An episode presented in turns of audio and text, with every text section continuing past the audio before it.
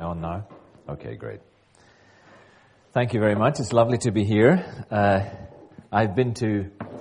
I studied at two seminaries in the United States. Harvard Divinity School. I didn't last very long there. And uh, Fuller Theological Seminary. And uh, the best piece of advice I ever had for surviving a seminary was given to me by a man called Thomas Gillespie. He was the president of Princeton Seminary. He said, what you must do is marry a theologian and have some children, and then you will understand what is going on. He meant, man, he meant marry a theologian in the sense that, uh, not physically, metaphorically, take one theologian and read their entire corpus so that your mind is formed by them. It doesn't mean that you will always end up an Augustinian, or you'll always think like Moltmann or Pannenberg or Bonhoeffer or Barth or somebody. But take a giant and let your mind be formed by it. It was a great piece of advice. It's a pity I never took it, actually. Um, and I drifted through seminary getting grades, but not really getting formed. And uh, it's only later in life, through the PhD experience, that I've come to marry Saint Augustine, Augustine of Hippo. And, of course, if you read De Trinitatis and uh, Confessions and um, City of God, you've pretty much got the whole block of theology that basically Western theology is a footnote to. Um, so uh, it's it's rather wonderful to marry a theologian like that. And uh, if don't be like me, take the advice. It's excellent, because you, you must think like a theologian to get something from all this. As I say, I didn't take the advice, but there we are. Now, I, I want to... Um, I have a simple agenda this afternoon, and I want to suggest to you, if you have not already got this, please develop a relationship with the persecuted church. Not for their sake, but for your own sake. That's all I want to put across. Not that your relationship needs to be direct. Uh, you don't always have to be going to Pakistan or China or places where Christians suffer extreme persecution. You can have a relationship through books, through reading, through hearing and seeing. But as long as you preserve that relationship, I think it is essential to the living of a full Christian life. I remember once asking a Sri Lankan pastor, I said, why do you think God allows so many Christians in the world to be persecuted? It's roughly probably about half of all Christians are persecuted in, in a, a quite severe sense. And he smiled and he said, so that the rest of you will remember what real Christianity looks like. Now, he was smiling. It was a slight tongue-in-cheek statement. But um, an old Chinese pastor used to say to me, he said, you need my faith to find your own. And, of course, that's the, the basic teaching of the body of Christ. They have discovered certain things in the extremity of their suffering about God that we need to hear from them and incorporate them into our own lives of discipleship. We will not hear them in, and come across them in our own lives, in our own churches, just as they need to benefit from our experience and balance out their own Christian life. That's the beauty of this wonderful thing we have called the body of Christ. Now, it's very obvious the benefits of encountering the persecuted church. Um, yesterday, I was at Edinburgh Airport, and uh, I saw this man reading his Bible uh, in the departure lounge. And I went up to him, and I said, you know, what a miracle. Do you realize what a miracle this is? And he said, miracle? I wouldn't use that word. I think he was a Presbyterian. I'm not sure he believed in miracles. But he said, uh, I said, well, I mean, I mean, how are you feeling? What are you feeling as you read the Bible? He said, I'm not feeling anything, really. I said, that's the miracle. you're not feeling any fear. Do you know how hard that is for so many Christians in the world today? The simple act of opening their Bible in a public place, they can't do it. It would cause immense problems. It's a miracle to be able to open your Bible without fear. And things have happened in your culture to bring you that freedom. Some people have given their blood so that you can read the Bible without your heart palpitating who's watching. And last year I was making a film about a young man in uh, Eritrea. He was um, in in the army, and he used to, he loved reading his Bible, and he used to bury it in a sand hill, and at lunchtime he would sneak away and read for half an hour a day, and then he'd bury it again. And one day his commanding officer discovered him, and he's now serving seven, seven years in jail in Asmara. And every day they bring a piece of paper to him, and four things are written on this piece of paper. Will you stop reading? Will you commit to stop reading your Bible? Will you commit to stop fellowshipping with Christians? Will you commit never to uh, sell or distribute Christian literature? Will you commit never to pray? And if he signs all four of them, he's released. And he won't. And so I think, look at the price that that young man is paying to read the Bible.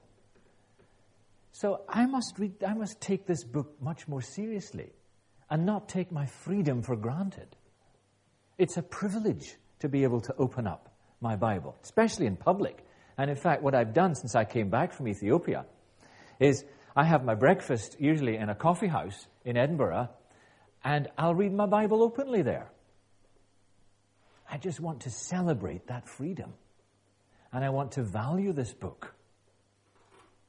It's a very obvious uh, fact. It makes you aware of the freedoms you have that you take for granted. Freedoms that have been given to you, if not by a persecuted, the persecuted church in another country, your persecuted ancestors in your own country gave you that freedom. And it was not freedom that was gained easily or lightly. Now, it's less obvious in other respects, the impact of the persecuted also. But think about the Bible again. Who wrote the Bible?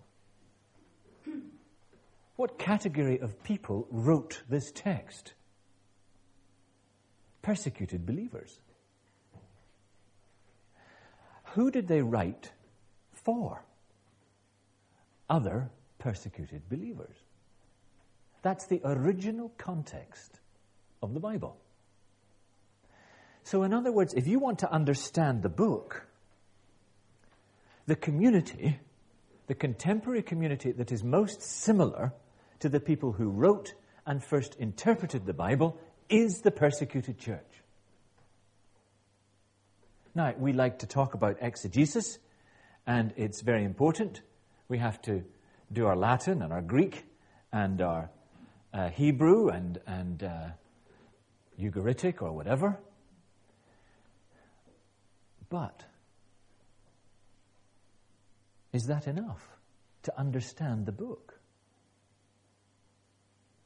Should we not listen to the persecuted, who perhaps understand it on the inside, because they're so similar to those who first wrote it and read it? And of course, I don't need to tell you that you have very specific books with a strong persecution context. Mark's Gospel, for example, probably written to the Christians suffering under the Neronian persecution, written for Christians who knew they were about to die.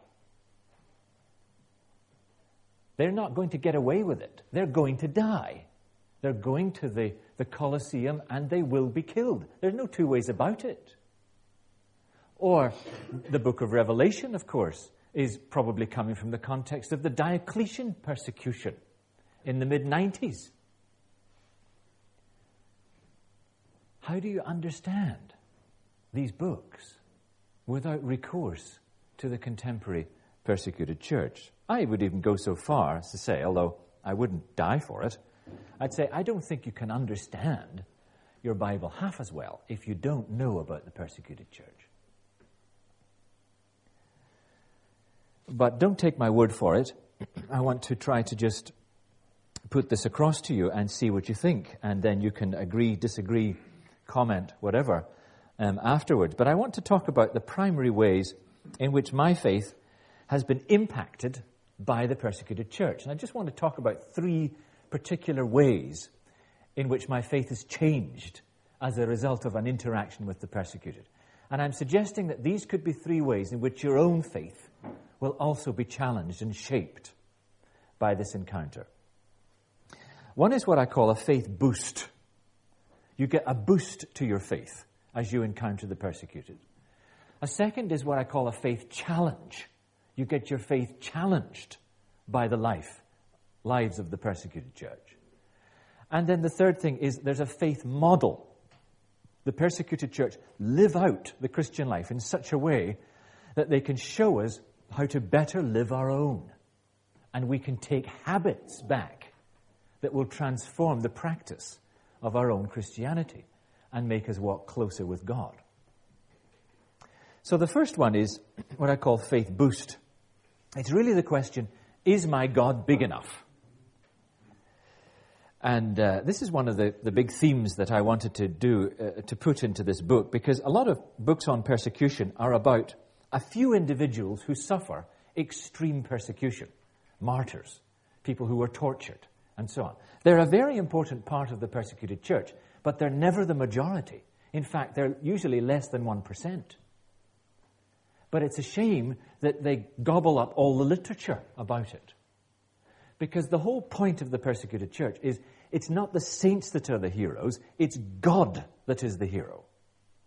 And what he does through his suffering saints.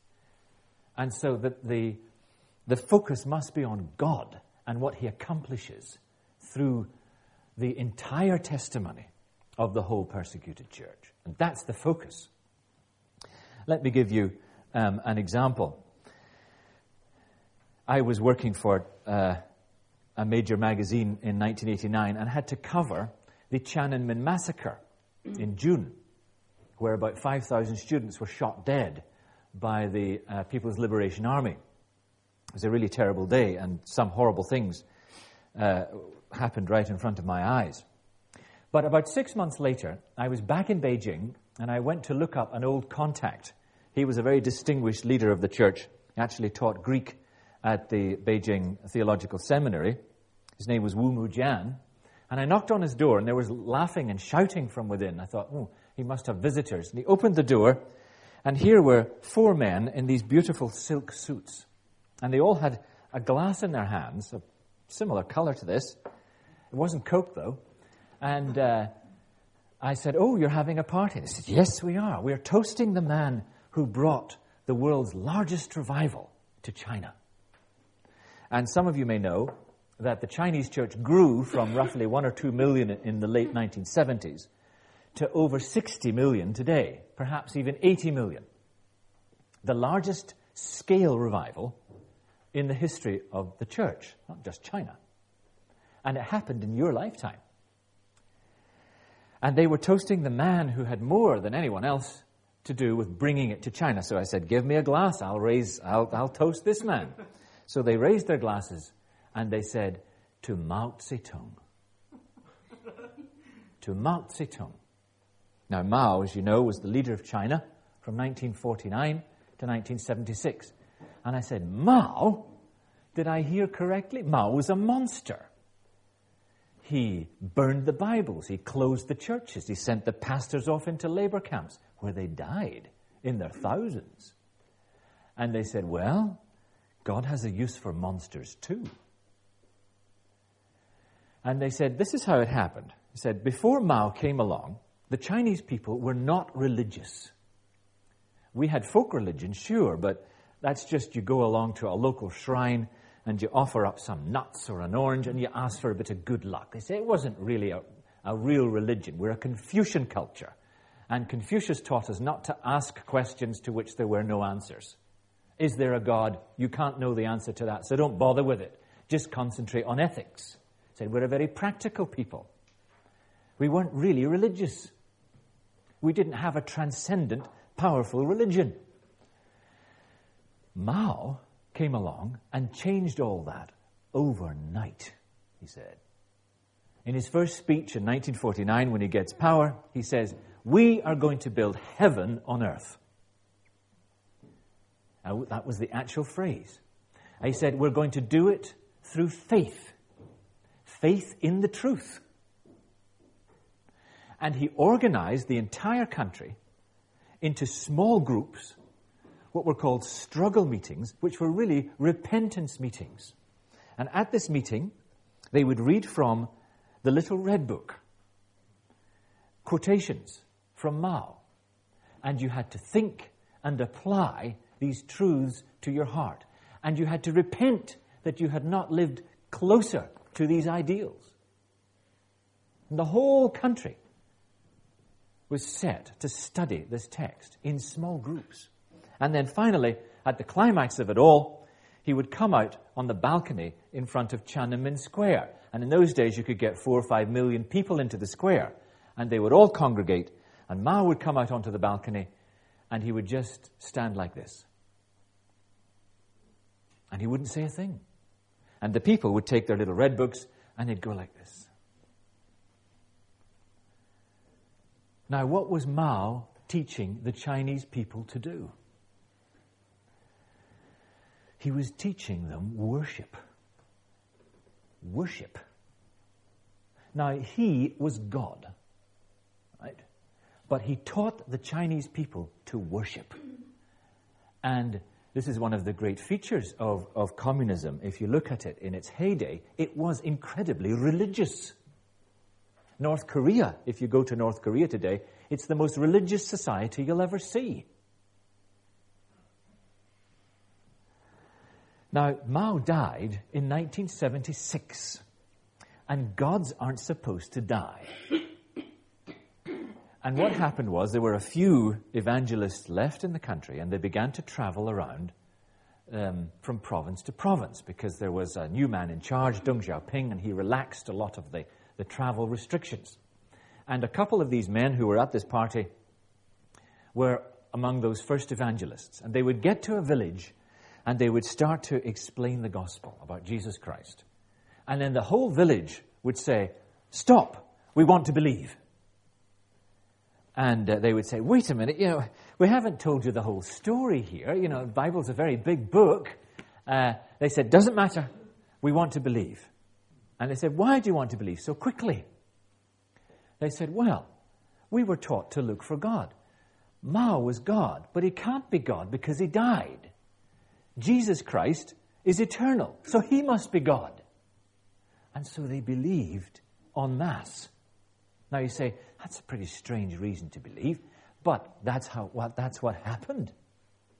And they moved around the country, and so in the nineteen eighties, you got this huge revival sweeping the countryside, where more than forty, fifty million came to Christ. And those gains are still to be seen. And so they said, well, Mao thought he was killing the church. They thought he was, he thought he was annihilating it. He thought he'd finished it off. But they said, Mao is God's fool. Even though he thought he was killing the church, God was turning him in to history's greatest pre-evangelist. In the providence of God, Mao brought about this revival because he taught the Chinese people worship. He gave them an idol, and when the idol crashed, that worship ran in the direction of the true God. You see what God did? Now, that's a big story. That's a big backstory, in a sense, to what God is always up, in a, always up to in many societies. And that's a, a picture of God that comes from the persecuted church. And it gives you a faith boost, doesn't it? To know that God can take even a monster, can take evil, and turn it to good.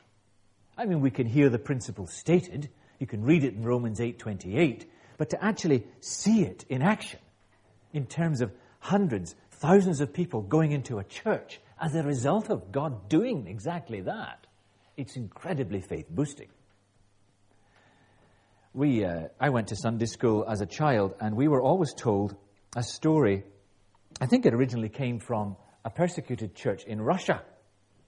And it was just a little story, but it illustrates this point very well. It crystallizes exactly what uh, the story of the persecuted church is.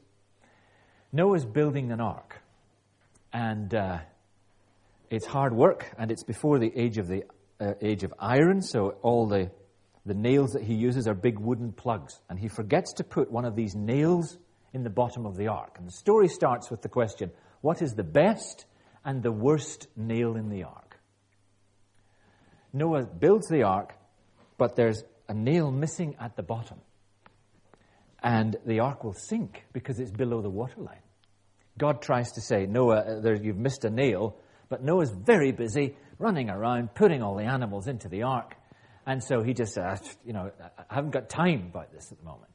So God sits back and says, okay, well, we'll see what happens. Along comes the devil, looks over in the distance, sees this crazy man building an ark in the desert, and he needs to take a closer look. But he can't just walk up as the devil, so he has to change himself into uh, an animal. So he turns himself into a snake.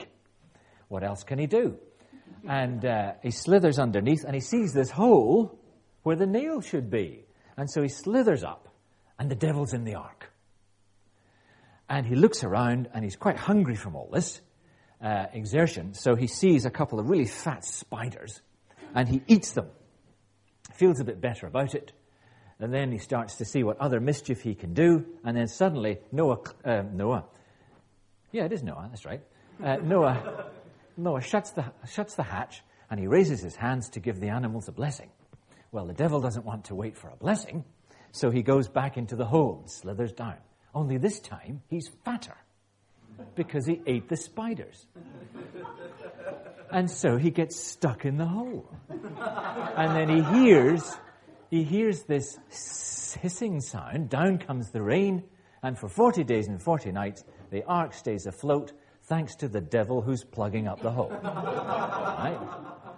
And that's why they say he's the best and the worst nail in the ark. But it's the ultimate illustration of the persecuted church.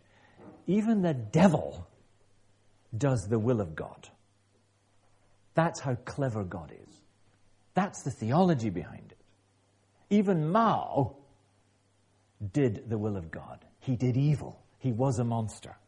But God turned the evil and built a majestic kingdom out of it.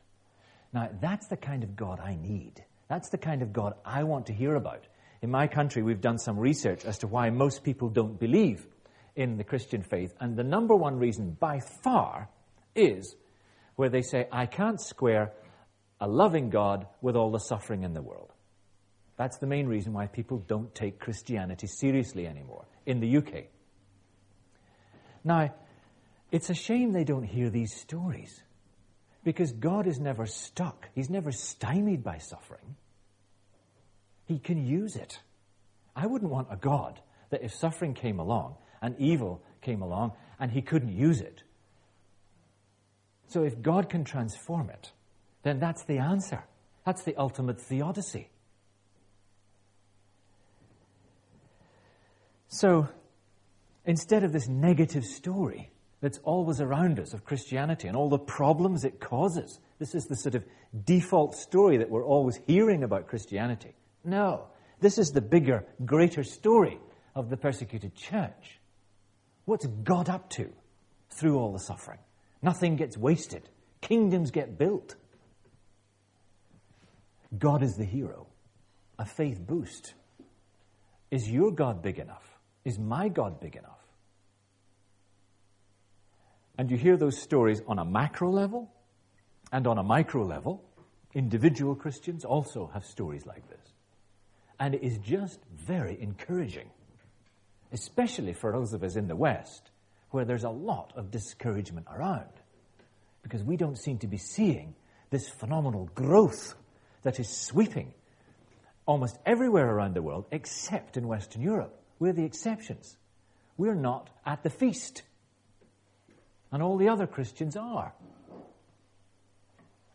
But perhaps something could be happening here that could be similar to what happened in China. Are we worshipping idols, false gods in the West? Because the more we worship, if that idol is cr- crashed or crushed, then the worship may move to the true God. And the fact is, in the last twenty, thirty years, Western society's got a lot more spiritual. Something's up. What's God up to? So that's one thing, a faith boost. Another thing is a faith challenge. And I suppose the question here that the persecuted forced me to think about is, am I in enough trouble for Jesus? That's the question. Am I in enough trouble for Jesus? There's a Beijing house church that I visited years and years ago, and uh, there's only about thirty of them, and they meet at midnight. And the pastor goes round everyone at the beginning of the service, and he asks each person the same question. He says, what are your wounds for Christ this week? What are your wounds for Christ this week? I mean, what a question. And everybody shares what has been going on with them. Now, if you don't have wounds to report, it's okay. They're not going to, to drum you out of the fellowship. But they would be concerned because you're in a battle and you have scars. And if you don't have scars, well, are you in the fight? That's the question. And I remember taking a couple of pastors from the U K to this group, and they were asked the question, what are your wounds for Christ this week? And they said, well, uh, we come from the West, we have religious freedom, and we're very grateful for it too, so we don't suffer like you do. We don't have wounds.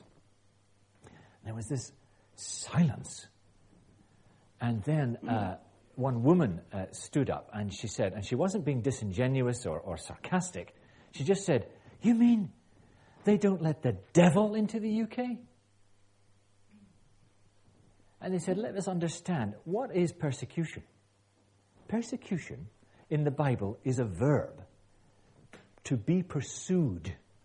That's the meaning of the word persecution. And the idea is, Christ has enemies. And when you identify with Christ, his enemies become your enemies. Not because they're after you, they're after Christ in you. And so you are immediately pitched into a situation of hostility from the world and the devil. And if you look at the New Testament, you find that there are five distinct sources of persecution of the early church, in the early church. First of all, there's the obvious one, the one we talk a lot about in the West, from the state, from rulers.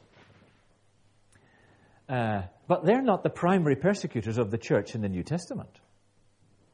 The primary persecutors of the, of the church in the New Testament are the priests, the Jewish priesthood. That's the second source. Persecution from other religions, essentially. Out of jealousy, out of envy, whatever.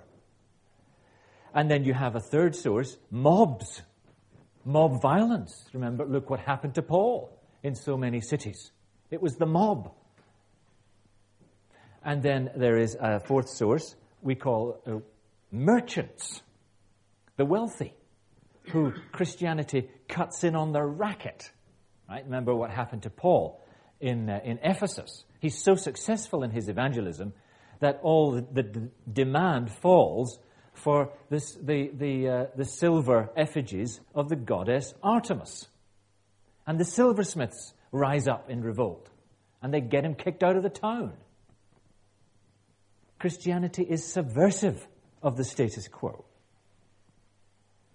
And then finally, of course, the final source, families. Jesus Christ said, I'm not here to bring peace but a sword. Mother will be set against uh, daughter. Father will be set against son. And uh, if you have uh, a Muslim who becomes a convert to Christianity, their primary experience of persecution is from their family. And in Edinburgh, we have uh, we're actually we actually have uh, a couple of young girls who have become Christians as teenagers, and we have had to place them in other homes because they are getting beaten by their parents, who feel disgraced that they have become Christians. That's Edinburgh. That's persecution. That's the biblical meaning of the word. See, we've, we've, there are two meanings that are in current use. The persecuted use it in the spiritual sense. Persecution is where the world and the devil, in all forms, are after you because you belong to Christ. You will feel that pursuit. The... Um, We, from the human rights uh, debate and dialogue, we tend to limit persecution to something that the state gives you or deprives you of. And that's because the human rights world is dominated by lawyers, and they basically give you a legal concept of it. That is, of course, enforceable. It's quite handy to have. But there's so much more to persecution than that.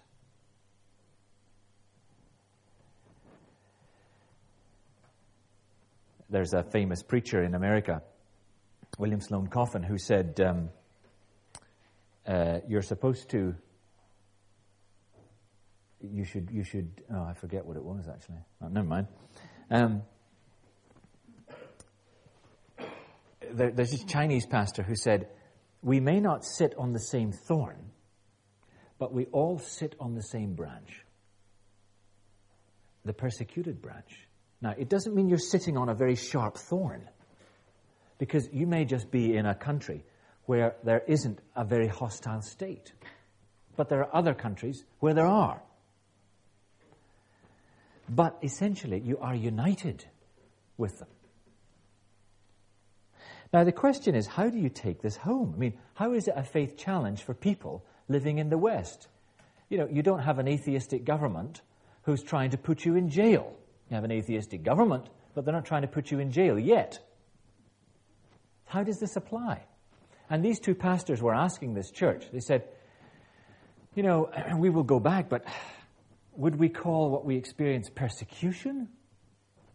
And the church had to think about this. And they said, well, why was Paul persecuted? It wasn't because he became a Christian. It was because he was a witnessing Christian. He went into the synagogue.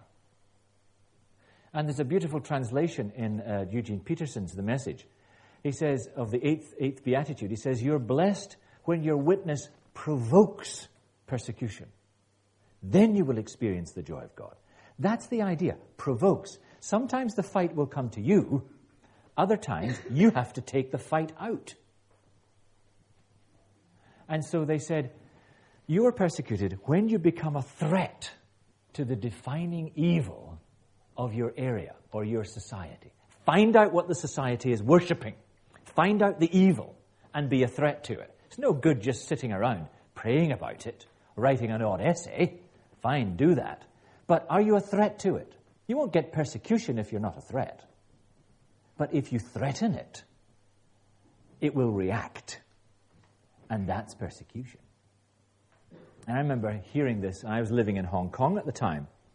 And I was uh, living it up as a journalist and uh, thought my Christian life was very dull and very stale. And I was talking to a person about this. And he said, okay, well, come with me tonight. And what he he had a ministry. And he had this little van, and he would listen to the police radio. And apparently, every night, about sixty teenagers, mostly girls, run away from their families in Hong Kong. And uh, they are reported missing, and the police try to find them. The triads, the gangsters, are also listening to the police radio, and they try to find the girls first. And when they do, they basically kidnap them, send them off to Japan, and press them into sex slavery, if they're pretty. And so this man had a ministry, because very often the police didn't really make it a very high priority. His job was to find the runaway teenagers before the triads did. And very often we would arrive at the same time as the triads. And that night, A knife was pulled, I was kicked, and I was shot at. One night. And he said, "Are you coming again?" He said, "That's the fight. You have taken, you have gone out and provoked the fight. You're threatening the evil. You're not just sitting behind and and uh, and writing about it or thinking about it. You're out there being a threat to it." And then you get a hostile response. And we do this in Edinburgh, my city, because we live in a mixed area. There's a man there who has a black B M W, and he deals drugs in our area. And we get the Christians together, and we go out and we put our hands on his car. And we surround him, and we say, "We're praying for your salvation, please leave." And we've got into some trouble with it because the police think, well, you're being rather, you're being vigilantes. Um, but they're actually now quite supportive of what we do. And he's gone. I, I'm not naive enough to think that's the end of the drug problem. But we got a response from it because one of the Christians, who was an ex-drug addict, had a brick thrown through her window. And I remember we went to a prayer meeting in her house, and she put the brick on the table and she said, "This is a beautiful brick," because they wouldn't have thrown it through the window if we weren't making a difference.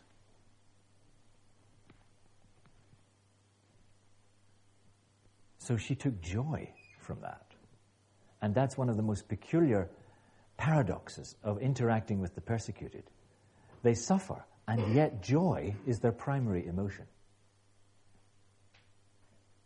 So a faith challenge. Am I in enough trouble for Jesus? Take this question back from that Beijing church. Wherever you live, what is the defining evil of your area or your society? What are people worshipping? What's the false god that's being worshipped? Are you a threat to it? Or are you just faffing about, talking about it? Because if you're a threat to it, that idol, that evil, will respond. And that response we call persecution.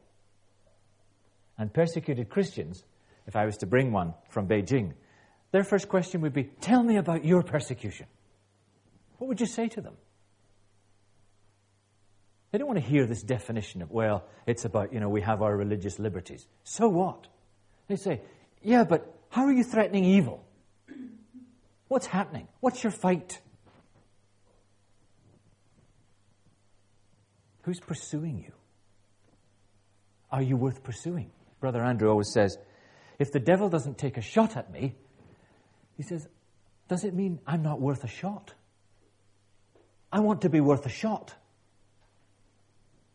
And that's what the persecuted say. If you are being pursued, it shows that Christ is real and alive in you. And they take their joy from that. So that's the faith challenge. It's not always easy, it's not always straightforward. But uh, this question, am I in enough trouble for Jesus? Very significant and applicable everywhere, because as sure as the Bible's true, you live in a society that is worshipping. All societies are full of worship. Where is the worship running? To God or against him or away from him? And if you threaten that, idolatry, persecution is the result. Persecution and idolatry are the key theological concepts here. Then there is something else, what I call the faith model. That is, the persecuted, the way they live, the way they, they live out their testimony, I find things in their experience that I have to incorporate into my own walk with God. I'll give you an example of this. I once met this famous house church leader called Wang Mingdao in China. At the time I met him, he was very, very elderly. He's a very famous leader. He's dead now. Um, he died in the early nineties. When he was about ninety-three, he lived a long, long time. And he had been put in jail for twenty-three years. Much of it in solitary confinement. And he was very famous. He'd been put in jail when he was at the height of his fame. And so uh, after he was released, there was this, the Politburo in in uh, Beijing sent down a message with this question: does he still believe? They were frightened of the impact of his testimony. If you come out of jail still saying God is good after twenty-three years, God must be strong. And so it proved. He was an inspiration. He symbolized the strength of God for so many millions of Chinese. And uh, I went to visit him just a few times, and I was talking to Time magazine, and I was saying, can I do you an interview with the Solzhenitsyn, the Alexander Solzhenitsyn of China? They said, oh, yes, that sounds interesting. I said, go and see what you can find out. So they reserved me a page for this interview with Wang Mingdao. So I went up to see him. And he was alone in his house, and it was a disaster because he was about ninety-one. He wasn't having a good day.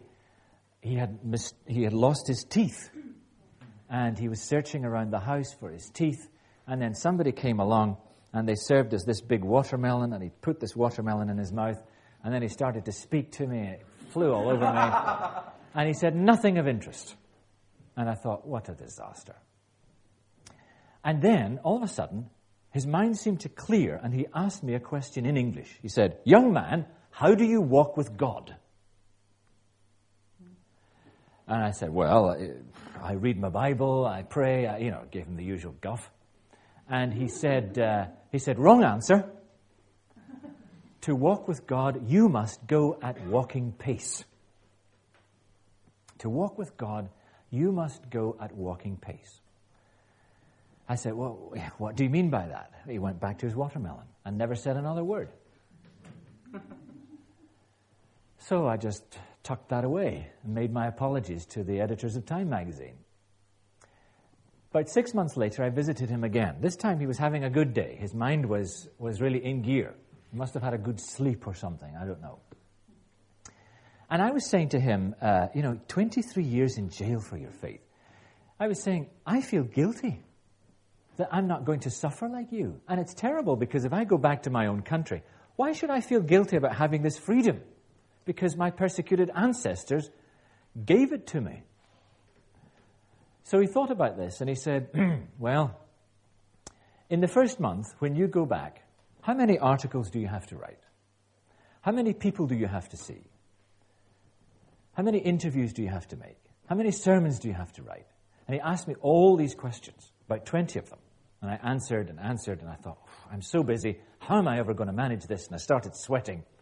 And he said, he stopped and he said, you need to build yourself a cell. You need to build yourself a cell. He said, this is how it worked with me. I was put in jail when I was sixty. I was at the peak of my powers. Now, in China, there's no ageism. You're at, you're at your peak. You're in your prime when you get old. And he said, I was famous. I wanted to go around the country and take crusades. I had a wonderful singing voice. I wanted to make records. I wanted to write books. And they said, they put me into a cell, and there was no one there. I couldn't witness to anyone. They pushed the food through a flap in the door. I couldn't write. They wouldn't give me pen and paper. I couldn't think about the Bible. They wouldn't give me a Bible. They said, everything that had given me meaning as a Christian was taken away from me. And he said, it was just myself and Christ and nothing else. And he said, it took time, but that became the sweetest relationship of my life. But he said, it took a cell to make me focus on Christ. And he said, this is what persecution does. It's not persecution per se. It's that persecution is a stimulus that strips life out of all non-essentials until it's you and God. That's the nature of a cell. A cell.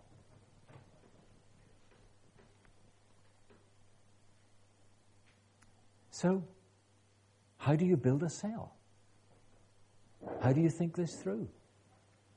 Well, the last time I met him, uh, I said, why did you say we must walk with God, we must go at walking pace? What does that mean? He said, well, he said, you've got to think.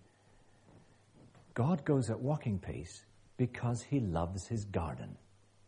That's what he said. God goes at walking pace because he loves his garden. And I think what he meant was, because again, he didn't, he didn't, ex- didn't explain. Um, he said, well, the world is basically made for Eden. And our job, the world is a fellowship garden. And we have to walk with, God walks in the garden. So you better slow down and walk. Otherwise, you're walking faster than God. And you won't fellowship with God. It would be so easy to work in the garden for God and not walk in the garden with God. Build yourself a cell. And he said to me, he said, it was easier for me. It will be harder for you. I was pushed into a cell. But you will have to build yourself one. And a cell is basically a situation where it's you and God and nothing else. Can you build a cell? So I thought about this, and I thought, well, how do I build a cell? And on that same trip, I remember meeting this evangelist that gave me a bit of a clue. He was uh, traveling around the country, and uh, this was a revival province, Hunan it was, and he would get um, get to a village, he would explain the gospel, and maybe a hundred people would believe, yeah, that's revival, it's really nice to think about. Um, but he had a problem, because this was a while ago. They didn't, he didn't have any Bibles to give them. He had to keep moving on because the police were always on his tail. How could he leave them something to disciple themselves? So he hit on a strategy. He would say if there were one hundred converts, he would pick five people and he would put them over twenty. And he would take these five and he took them down to the stream and he would pick out small stones about this size. And he would chisel on these stones a verse of Scripture, a different verse. And he said to the person, he said, you're over twenty people. Each week you give the stone to a different person.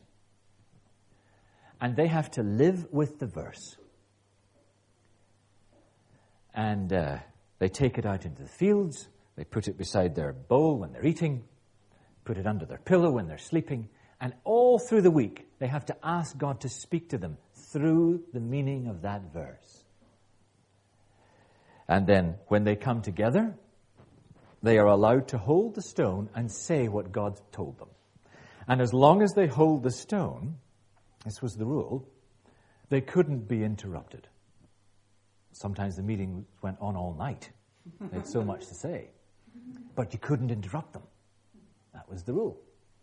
And then they would give it up and it would pass to someone else.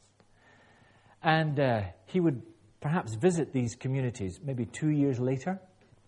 And he assumed that most of them wouldn't be Christians anymore. And he was astonished to find out that the vast majority of them were still believing. And I came across him because I had to mediate in a dispute. A ministry had given him a few thousand Bibles, and he wasn't distributing them fast enough. And uh, I had to bring these leaders together with him. And they said, why aren't you giving your new converts a Bible? And this is what he was doing. New converts were told to use this five stones method for two years before they received a Bible. And he said, I have discovered that it is dangerous to learn the truth at a rate faster than you can practice it. I have discovered that it is dangerous to learn the truth at a rate faster than you can practice it. A verse a week. He says, that's the pace of the heart. You slow yourself down so that you take the Scripture in deep. It doesn't just blow on by. And there's a great Japanese missiologist you've probably read, Kosuke Kuyama. He talks about how our God is a three miles an hour God. And he means, of course, that when you wander in the desert, you're walking. You walk at three miles an hour. Nothing flashes by at three miles an hour. And they learn one truth in the desert, that man does not live by bread alone, but by every word that comes from the mouth of God. nineteen words for forty years. Do you think they got the message after that? And so this person said, this is how you slow down, to take the word in deep.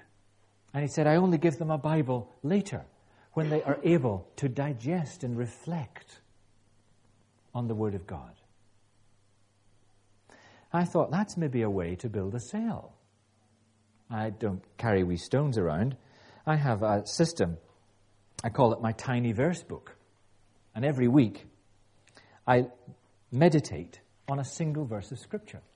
And I was reading about this because Dietrich Bonhoeffer had the same method, actually.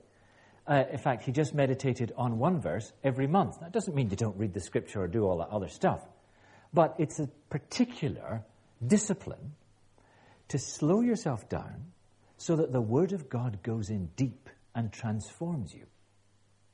This week, um, I'm doing two Corinthians five seven. For we live by believing and not by seeing.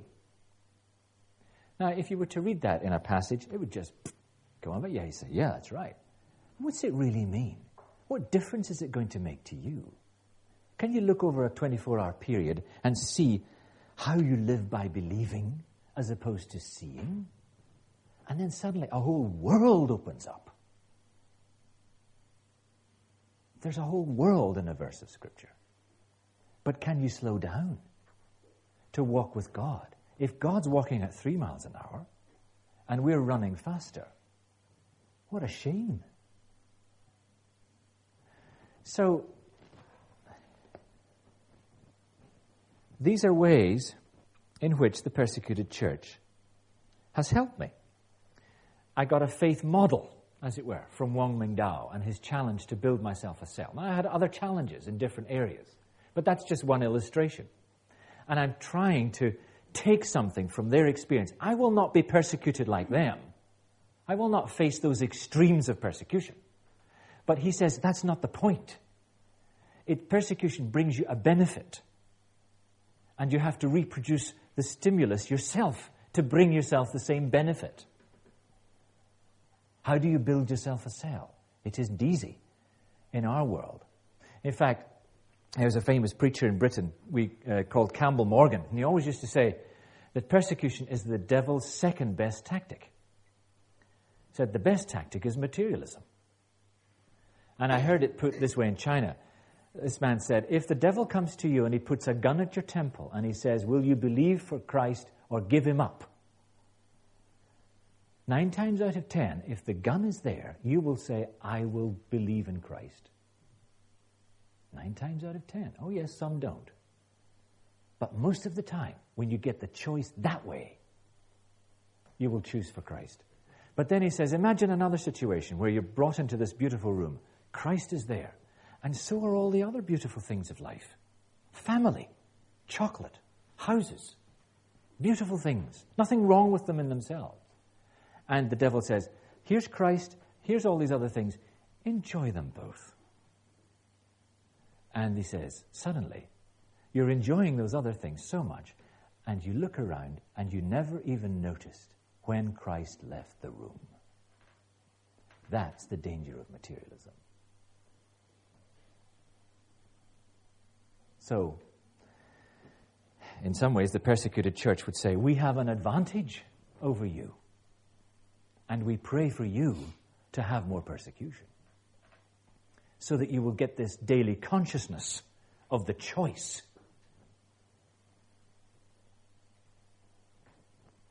So that's my challenge. That's my message. Just try to preserve, if you can, a relationship with the persecuted church, an encounter with them, however indirect. This is an encounter with the message of the persecuted church. It's not a cause. It's a message. They're part of the body of Christ. They've learned something about God that we need to hear about and use in our own life. Encounter the persecuted, not for their sakes primarily, though they need your resources and they love to hear from you and they covet your prayers.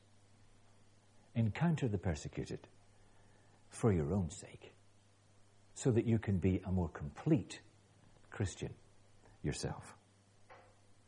Thanks for listening.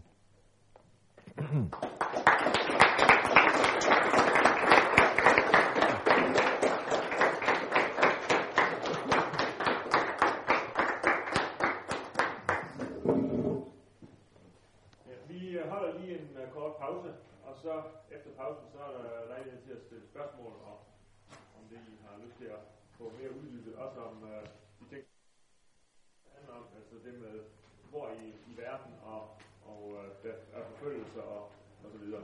Øh, så bogen rummer flere forskellige sider, så om, øh, skal vi sige, om syv minutter, så øh, mødes vi igen. Syv minutter. Syv minutter. Syv minutter.